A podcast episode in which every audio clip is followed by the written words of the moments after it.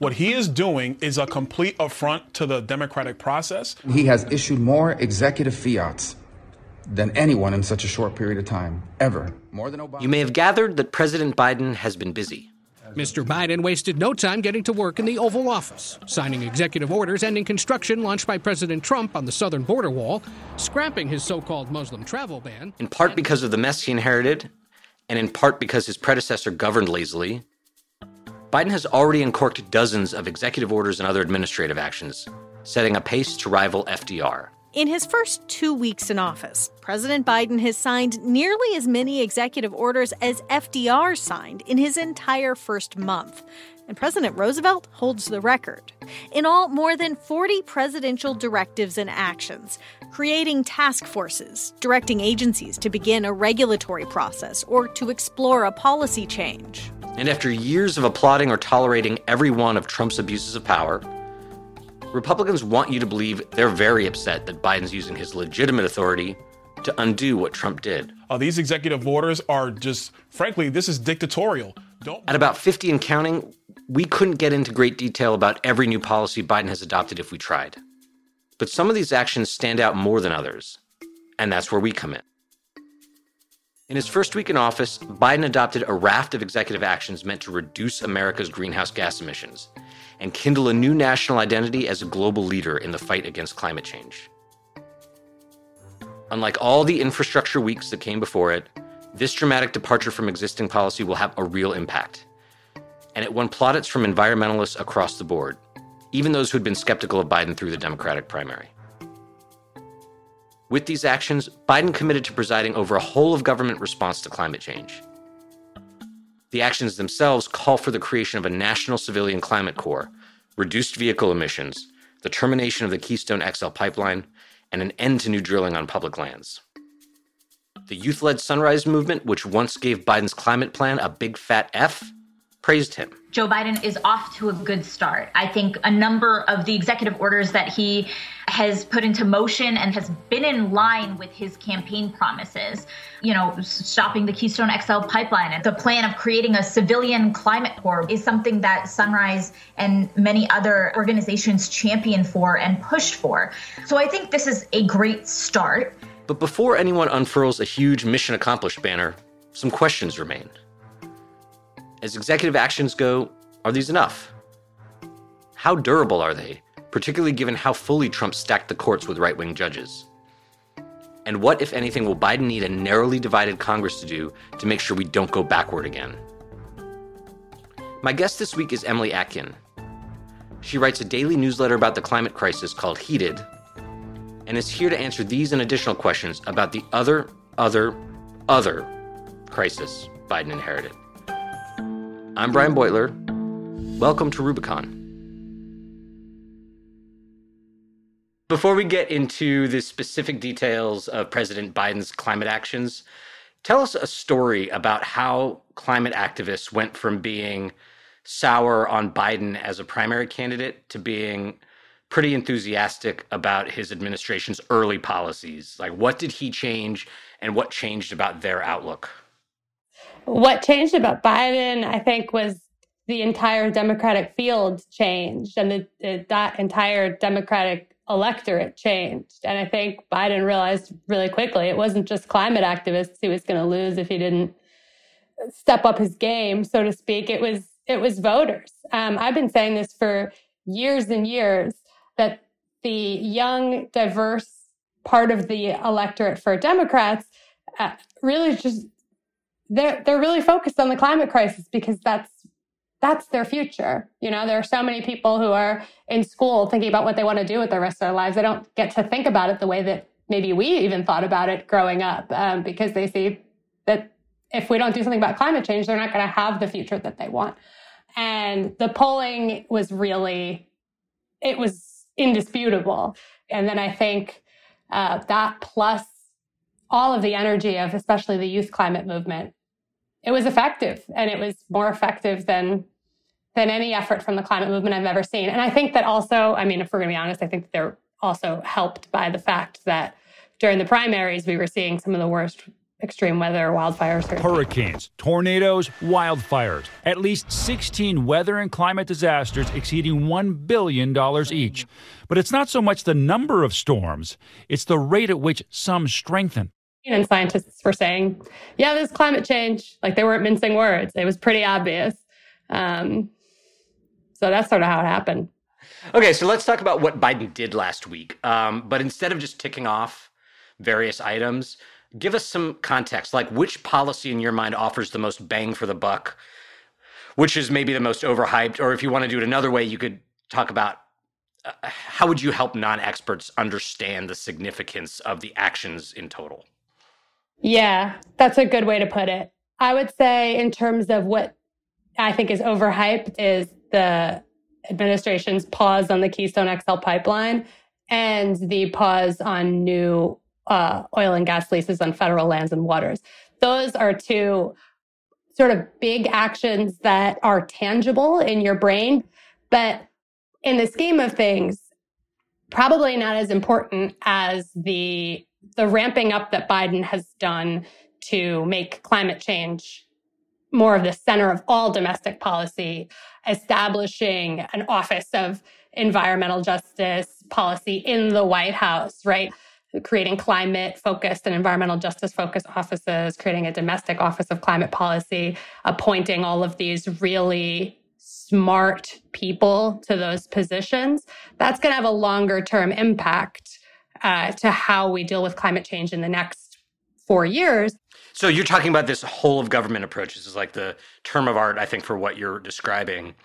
And it, what's the idea there? Is the idea that the federal government is this big entity that interfaces with individuals, communities, businesses, et cetera, in a million different ways, and that the more expansive the federal government's intention to to combat climate change filters down to those uh, relationships to those interactions. It's that, but it's more than that. It's that any goal that Biden has with any other part of the administration, whether it be HHS, you know, health, health and human services, the, the immigration, defense, any of these priorities that he has, if he doesn't have climate experts in there uh, telling everyone how these policies are going to be affected by the coming climate crisis, which is is we're in and is happening. I mean, right now we're on track. The world is on track to warm right now, th- about three degrees Celsius above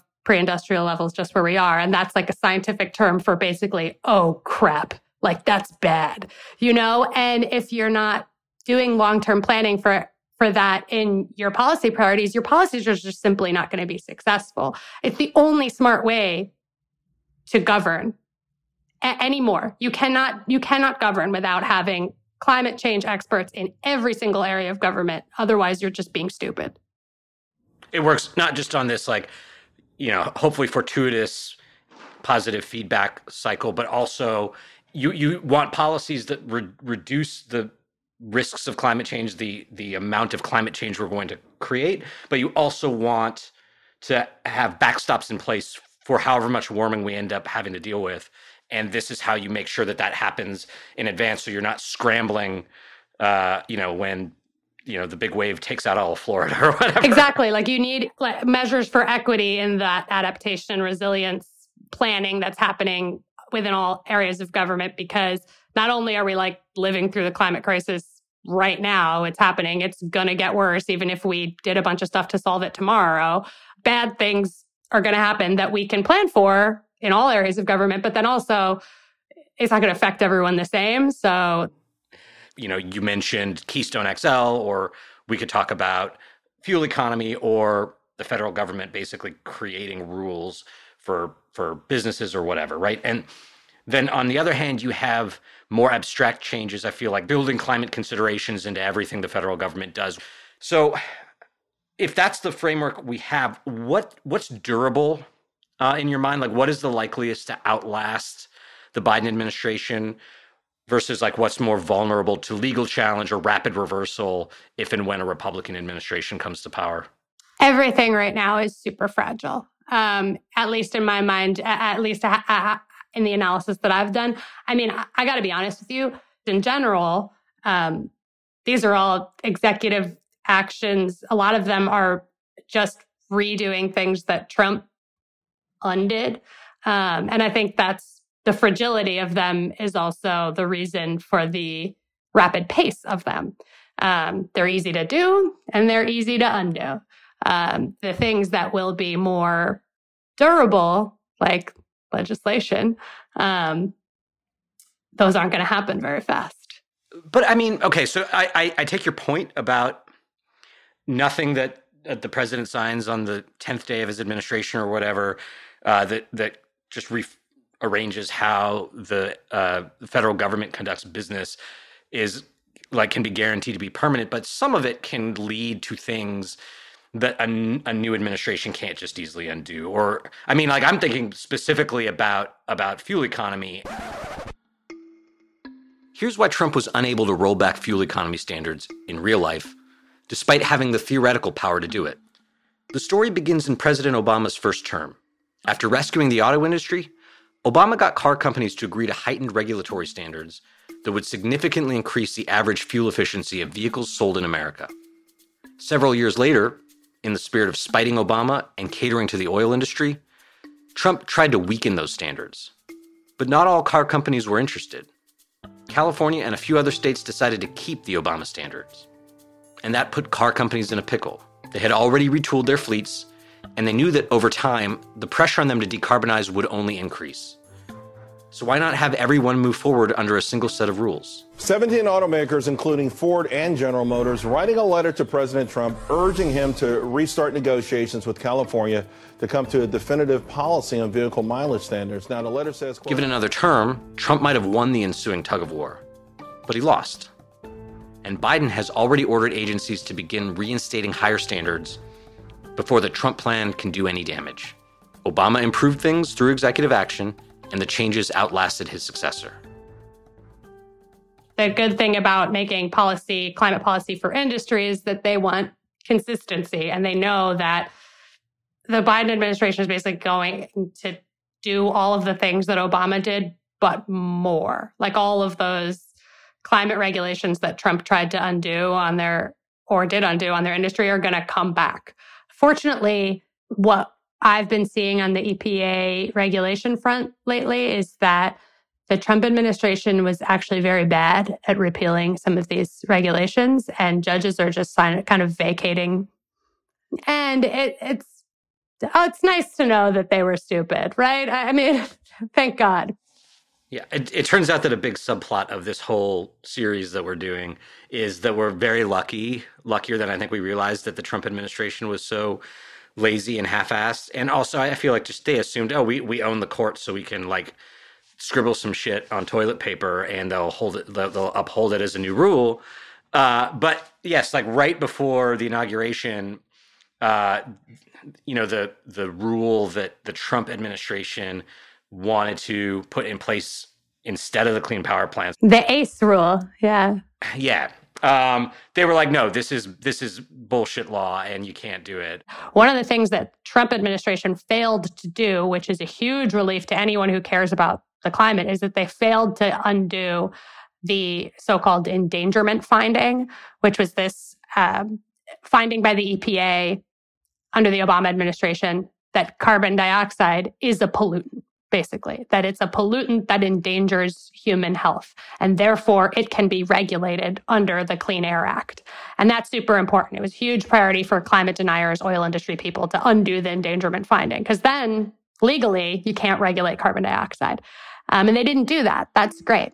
And as you know, one of our strongest things that that will help us address climate change is how strong the science of climate change is getting um, and how much more scientists can really show not only that carbon dioxide endangers human health, but how it really endangers human health and what is justified to prevent that harm.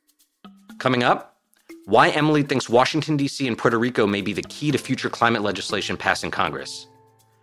And later, I'll answer your questions about how long it will take Congress to pass Biden's $1.9 trillion coronavirus relief package through the budget reconciliation process. When we return. Rubicon is brought to you by SimpliSafe. Everyone wants to keep their home and family safe. Whether it's from a break in, a fire, flooding, or a medical emergency, SimpliSafe Home Security delivers award winning 24 7 protection. With SimpliSafe, you don't just get an arsenal of cameras and sensors, you get the best professional monitors in the business. They've got your back day and night, ready to send police, fire, or EMTs when you need them the most, straight to your door. SimpliSafe has an arsenal of sensors and cameras that protect every inch of your home. You can set it up yourself in about 30 minutes. It's super easy.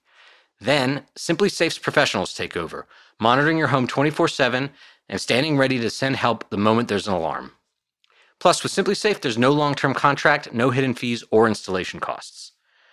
Right now, my listeners get a free home security camera when you purchase a SimpliSafe system at simplisafe.com/rubicon. You also get a 60-day risk-free trial, so there's nothing to lose. Visit simplisafe.com/rubicon for your free security camera today. That's simplisafe.com/rubicon. Rubicon is brought to you by Nebia. Backed by some of the biggest names in Silicon Valley, including Tim Cook, Nebia is designed by former Tesla, NASA, and Apple engineers who spent years researching and developing a superior shower experience that saves water and is anything but ordinary. The Nebia by Moen Spa Shower is Nebia's most advanced shower yet, with twice the coverage and half the water usage of standard shower heads. Nebia delivers a spray that's 81% more powerful than the competition while saving 45% of the water. Nebia's atomized droplets rinse shampoo and conditioner out of even the thickest hair. Nebia balances functionality with a clean aesthetic to achieve a timeless design. The Nebia by Moen Spa Shower is available in four premium finishes to complement any bathroom white and chrome, spot resist nickel, matte black, and black and chrome. I went with the nickel finish, but tastes may vary. It really is easy to install, even if you aren't Mr. Goodwrench, and I am not. And when you're done, you'll realize it was 15 minutes well spent. Most showers make you leave half of your body out in the cold, but Nebia's waterfall like overhead delivery keeps all of you warm through your entire shower. It's been a godsend for me this winter and is extra nice if you spend a lot of time these days walking or exercising outdoors in the cold. Rubicon is brought to you by Kin Euphorics. If certain events foiled your dry January and you're doing dry February instead, look no further than Kin. Kin Euphorics is the first non alcoholic drink for grown-ups who care about health, harmony, and de stressing after an insane day. Built by women for women, Kinbrand is female founded by Jen Batchelor, who is on a mission to reimagine the social ritual of drinking without wagering on people's health and well being. Kin Euphorics has designed three mood defining drinks for every occasion. They offer High Road, a perfect happy hour beverage with herbaceous flavor that lifts the mind and relaxes the body, Kin Spritz, which provides a nice midday boost and tastes like Aperol but without the crash or hangover, and Dream Light, a booze free nightcap that tastes like an Amaro and melts away stress. We've worked out a special deal for Rubicon podcast listeners. Receive 15% off plus free shipping on your order. Go to kineuphorics.com slash Rubicon or use code Rubicon at checkout to claim this deal. That's K-I-N-E-U-P-H-O-R-I-C-S dot com slash Rubicon. This episode of Rubicon is brought to you by Cariuma the sustainable sneaker brand creating cool, seriously comfortable kicks in a way that's better for you and the planet. You look at their sneakers and think pretty classic, even old school. But Cariuma is on a new school wave with their eco conscious sneakers designed with premium natural materials. Plus, for every pair sold, a pair of trees are planted in the Brazilian rainforest in support of reforestation efforts. These new trees will help protect 60% of Brazil's endangered species of animals and plants. Their IBI sneakers had a waiting list of more than 16,000, but they're finally back in stock and available in a new water repellent high top style, the IBI High. My IBIs are great to wear around the house, but will be even better when we can all put on our best clothes and socialize safely in person again. The IBI is 100% vegan, made from perfect stretch bamboo knit, sugarcane, and recycled plastics. They feel lighter than air without sacrificing comfort. Every pair comes cushioned with Cariuma's signature insoles made from cork, memory foam, and mamona oil. Cariuma ships free and fast in the US and offers worldwide shipping and 60 day free returns. They use single box recycled packaging for a carbon neutral delivery straight to your front door. And Crooked listeners can get an exclusive 15% off their first pair of Cariuma sneakers. Go to C-A-R-I-U-M-A dot com slash Rubicon to get 15% off. That's C-A-R I-U-M-A dot com slash Rubicon for 15% off today. Welcome back to Rubicon. My guest is Emily Atkin, who writes the daily climate newsletter Heated. We're talking about the first steps President Biden has taken to address the climate crisis and whether they're bold enough to meet the moment. On day one, he re entered the Paris Accord. Um, I wonder what you make of that as a as a gesture versus a policy, right? Do you think the Biden administration believes that international efforts to curb emissions v- via any kind of binding constraints like treaties can work? like particularly what given what Trump did, and also that the previous efforts have fallen apart. Um, and and if if that's not the case, to what extent is this just something more like abstract messaging or a diplomatic statement to the world about America's identity and what direction it's going in? It's weird because half of me wants to be like, who cares about the Paris Climate Agreement? It's like what Cory Booker said during the campaign, which will always stick with me. Like, nobody should get applause for rejoining the Paris Climate Accords. That is kindergarten. We have to go to far advance and make sure that everything must be sublimated to the challenge and the crisis that is existential. But at the same time, I don't want to undermine the importance of actually making a symbolic gesture internationally because I think a lot of people you know, myself included, I get so I get so caught up in our domestic actions, and you just realize that we actually only contribute 15% of all global emissions right now. We're the largest historical contributor to climate change. We have, you know, the United States has has done the most to make the climate as terrible as it is right now, and therefore we have the most responsibility. But you know, we're not developing anymore, so we're not emitting a a ton and ton of carbon the way other nations are. Um, and so re-entering that is is an important first step on the way to do that because, and and making it a priority first day one action. One of the other things that I think sort of slipped by was that, you know, that first day and first week, um, and even beforehand, Biden was having all these calls with international leaders, uh, countries, leaders of countries all over the world, and there would be summaries of each call that would come out uh, press release in all of reporters' inbox. And in every single one, it was Biden talked with this leader about reestablishing international cooperation on climate change. And it was always a, a prominent sentence in the readout. Um, so that I think is also just as important. Uh, having John Kerry be the international envoy for climate, um, reestablishing a familiar face for all of these international uh, players. I mean, I think that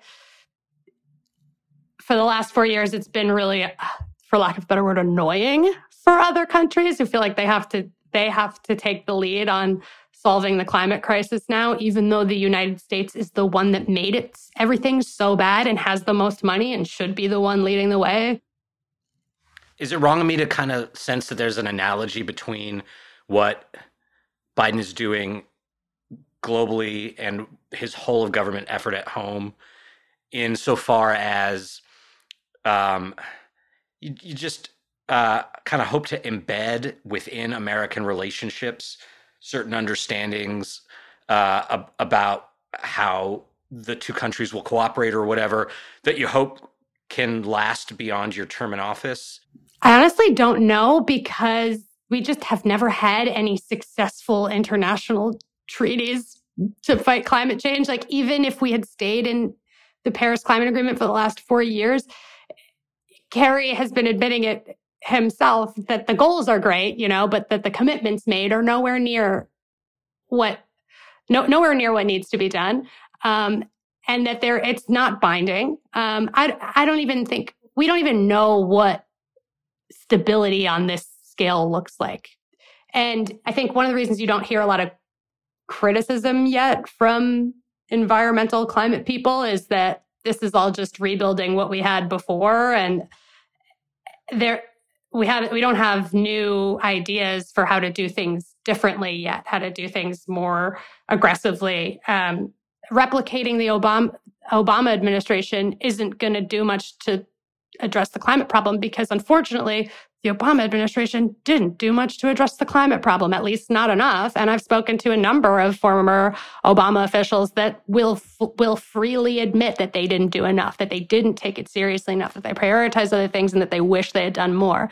And you see that you see that regret and desire in new administration officials, but yet we we still don't have enough ideas on like how to really radically change things and do things really differently, which is what's I think is going to need to be done. Let's jump back to learn a couple additional lessons from the Obama era. Even before Obama became president, every serious climate change plan on Capitol Hill included a price on carbon. Some of those plans even had Republican support. And the hope was that taxing emissions one way or another would ratchet down pollution all on its own. Of course, when Obama actually took power, Republicans abandoned their support and retreated further into climate change denial. When it became clear that pricing emissions had reached a political dead end, the administration tried to bring about the same automatic reductions in emissions by regulation through something called America's Clean Power Plan, a plan two years in the making, and the single most important step America has ever taken in the fight against global climate change. The Clean Power Plan proposed to cap emissions on a state by state basis and allow states to figure out how to clean up their industries under the threat of federal intervention. It requires a 32% cut in carbon emissions from power plants by 2030. Lots of arguments uh, against this, including, you know, this will hurt our industries like our coal industry. And so two dozen states have sued the EPA over this rule, um, which I think gives you some sense of its magnitude. But by then, it was already 2015. The plan got tied up in court right away and remained in limbo until Donald Trump won and withdrew it. You know the old joke about assuming a can opener? Well, the lesson here is don't assume a one and done solution to climate change will materialize. You have to attack the problem on all fronts, regardless. Do you think that uh, some of the policymakers in the Obama administration who think maybe they didn't do enough were lulled into a level of complacency because they assumed that carbon would be priced and it would take care of a lot of problems on its own just by having the pricing mechanism in place. And given that, um, you know, that idea has sort of fallen out of the discussion so much, a, do you think that now they realize they have to be very hands-on about uh, about taking action directly? And why did the carbon pricing uh, idea just kind of fall away like this? Yeah, it's a good question. I've never asked uh, former administration officials about this, former Obama administration officials. But I, what I have asked them about, and what what I do know is that they really thought that the Clean Power Plan was going to be something that continued. It was a big deal. I mean, it was our the Clean Power Plan, our first ever regulations on carbon dioxide, the the main pollutant causing climate change from the fossil fuel industry, the main driver of climate change. So, you know, that was a pretty big deal. And I think that there just was a lack of understanding about how it can be a big deal and also not be near enough. That's sort of the the main lesson for all climate policy, uh, and it's also the reason why I think carbon pricing has really fallen off because carbon pricing could have done a lot if we had had a carbon price for the last 30 years, 20 years, 16 years, eight years, whatever. Now it's like raising the minimum wage, you know, a dollar after not raising it for many many many years. It just doesn't make that much of a difference. And if and if a carbon price is going to make a huge difference now it has to be very high. Um, and it has to be done in a way that doesn't punish low income and middle income people, people who drive a lot.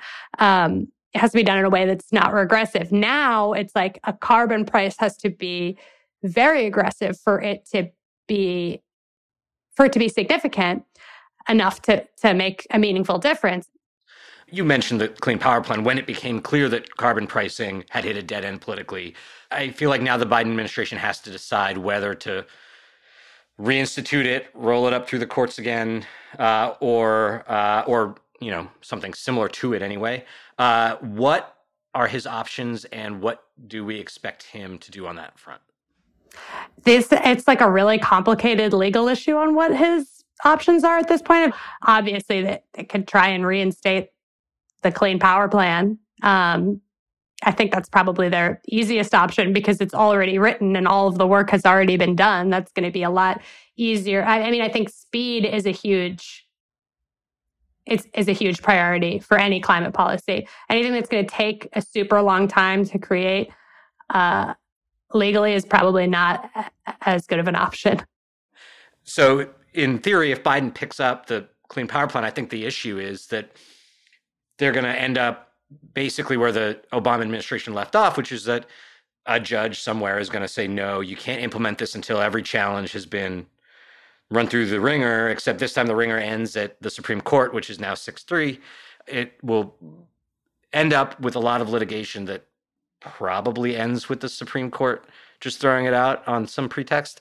I don't know. What, I mean, all roads kind of seem to end in that spot anyway. So, what do you do if uh, if you have lots of good ideas, lots of good lawyers, and you think you found a way to do it that is should be legally bulletproof, but no matter what, you're going to spend years in court and you might lose anyway. What like what, what's the strategy for that other than packing the court? I mean, democracy reform is a huge uh, topic in climate policy right now. Uh, there is a growing faction of people who think that the best way to ensure long-standing climate policy is not to prioritize climate policy first; it's to prioritize democracy reform. I think the biggest thing that he can do uh, to leave a long-standing climate legacy that will ensure that we keep addressing climate change for a long time is make DC the 51st state. Yeah. Democracy reform is climate reform. It, no, it, it really is because we can't be relying on Joe Manchin from West Virginia to be the deciding vote for climate policy.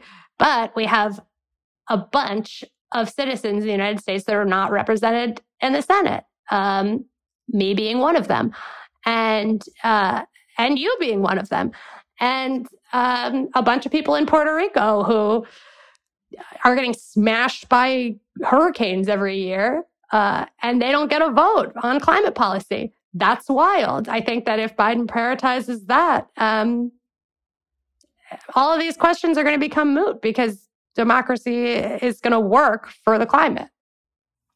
So here's where I want to end.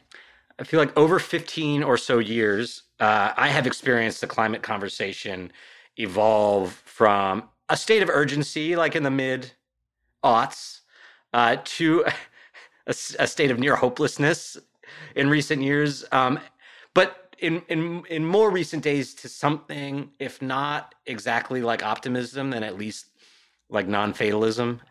The old strategic thinking that you can't do this without huge political majorities and big blunt bills. It did not pan out.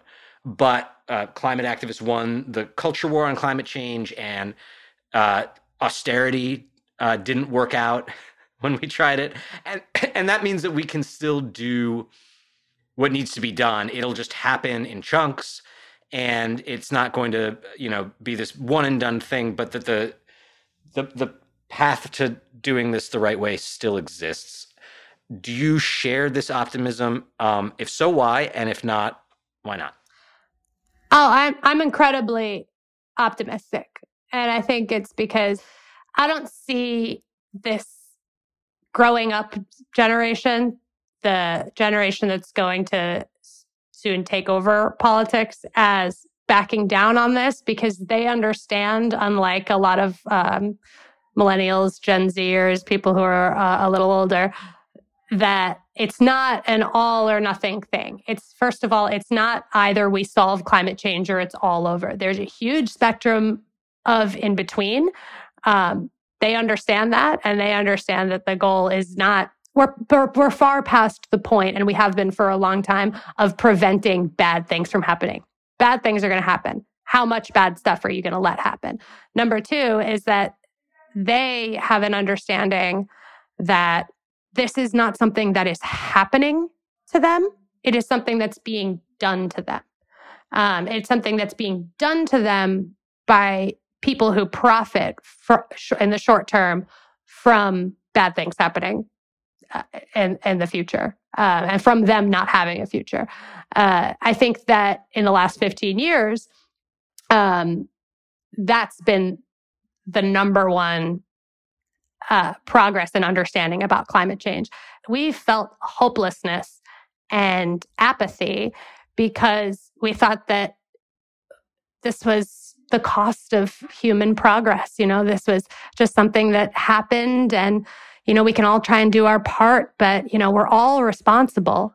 And that's just not the case. I think the more that I see how the extent of how intentional disinformation, um, profit driven disinformation by the biggest polluters and the politicians that they bought has caused this problem, the more I clearly see what the answer is to solve it. Uh, it's to get that interest out of there, to expose that interest, to let more people know about that interest. I mean, what really galvanized me as a climate reporter and made me passionate about this beat was when I realized that that was the, the whole story. That's the whole story. You know, that I, I didn't need to just keep reporting on these studies that said bad thing going to happen, ice sheet breaking, sea level rising, Miami going away. You know, like that was not this, that was not my job as, as a reporter. My job as a reporter was to say, um, you know, corporation spreading widespread misinformation about severity of climate science in order to delay climate policy as long as possible so that they can make billions and billions of dollars off of the destruction of black and brown lives and uh, and etc right i mean that's outrageous and the more people wake up to that the more i see uh, you have the you have the political will necessary to change things um, and if you don't see it now I, I always say this you're going to see it in five years, in 10 years, because this isn't going away. It's just going to get worse and worse. Your job, you might think you know what your job is right now, but in five years, you're going to be a climate reporter too. Everyone on TV who talks about politics now is going to be a climate reporter in 10 years. They just don't know it yet.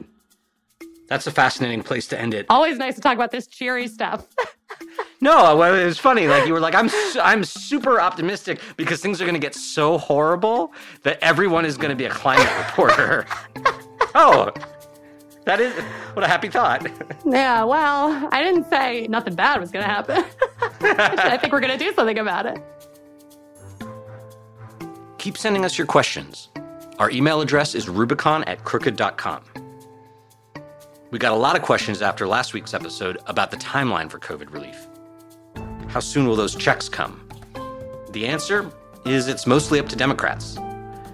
The Senate rules and the rules of budget reconciliation impose some time requirements on Democrats, but they're pretty minimal.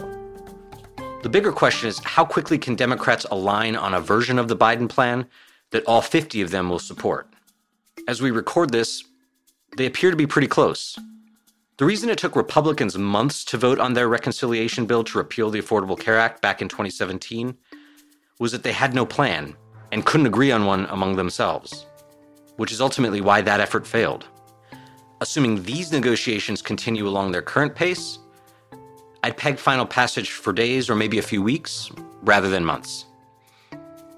As Senator Bernie Sanders said this week, I know that for the rest of the world, people are saying, why are you taking so long? But for the U.S. Senate, this is lightning speed. Rubicon is written and hosted by me, Brian Beutler. It's produced by Andrea Gardner Bernstein. Veronica Simonetti is our audio engineer. Production support from Brian Semmel. Thanks for listening, and we'll be back next week.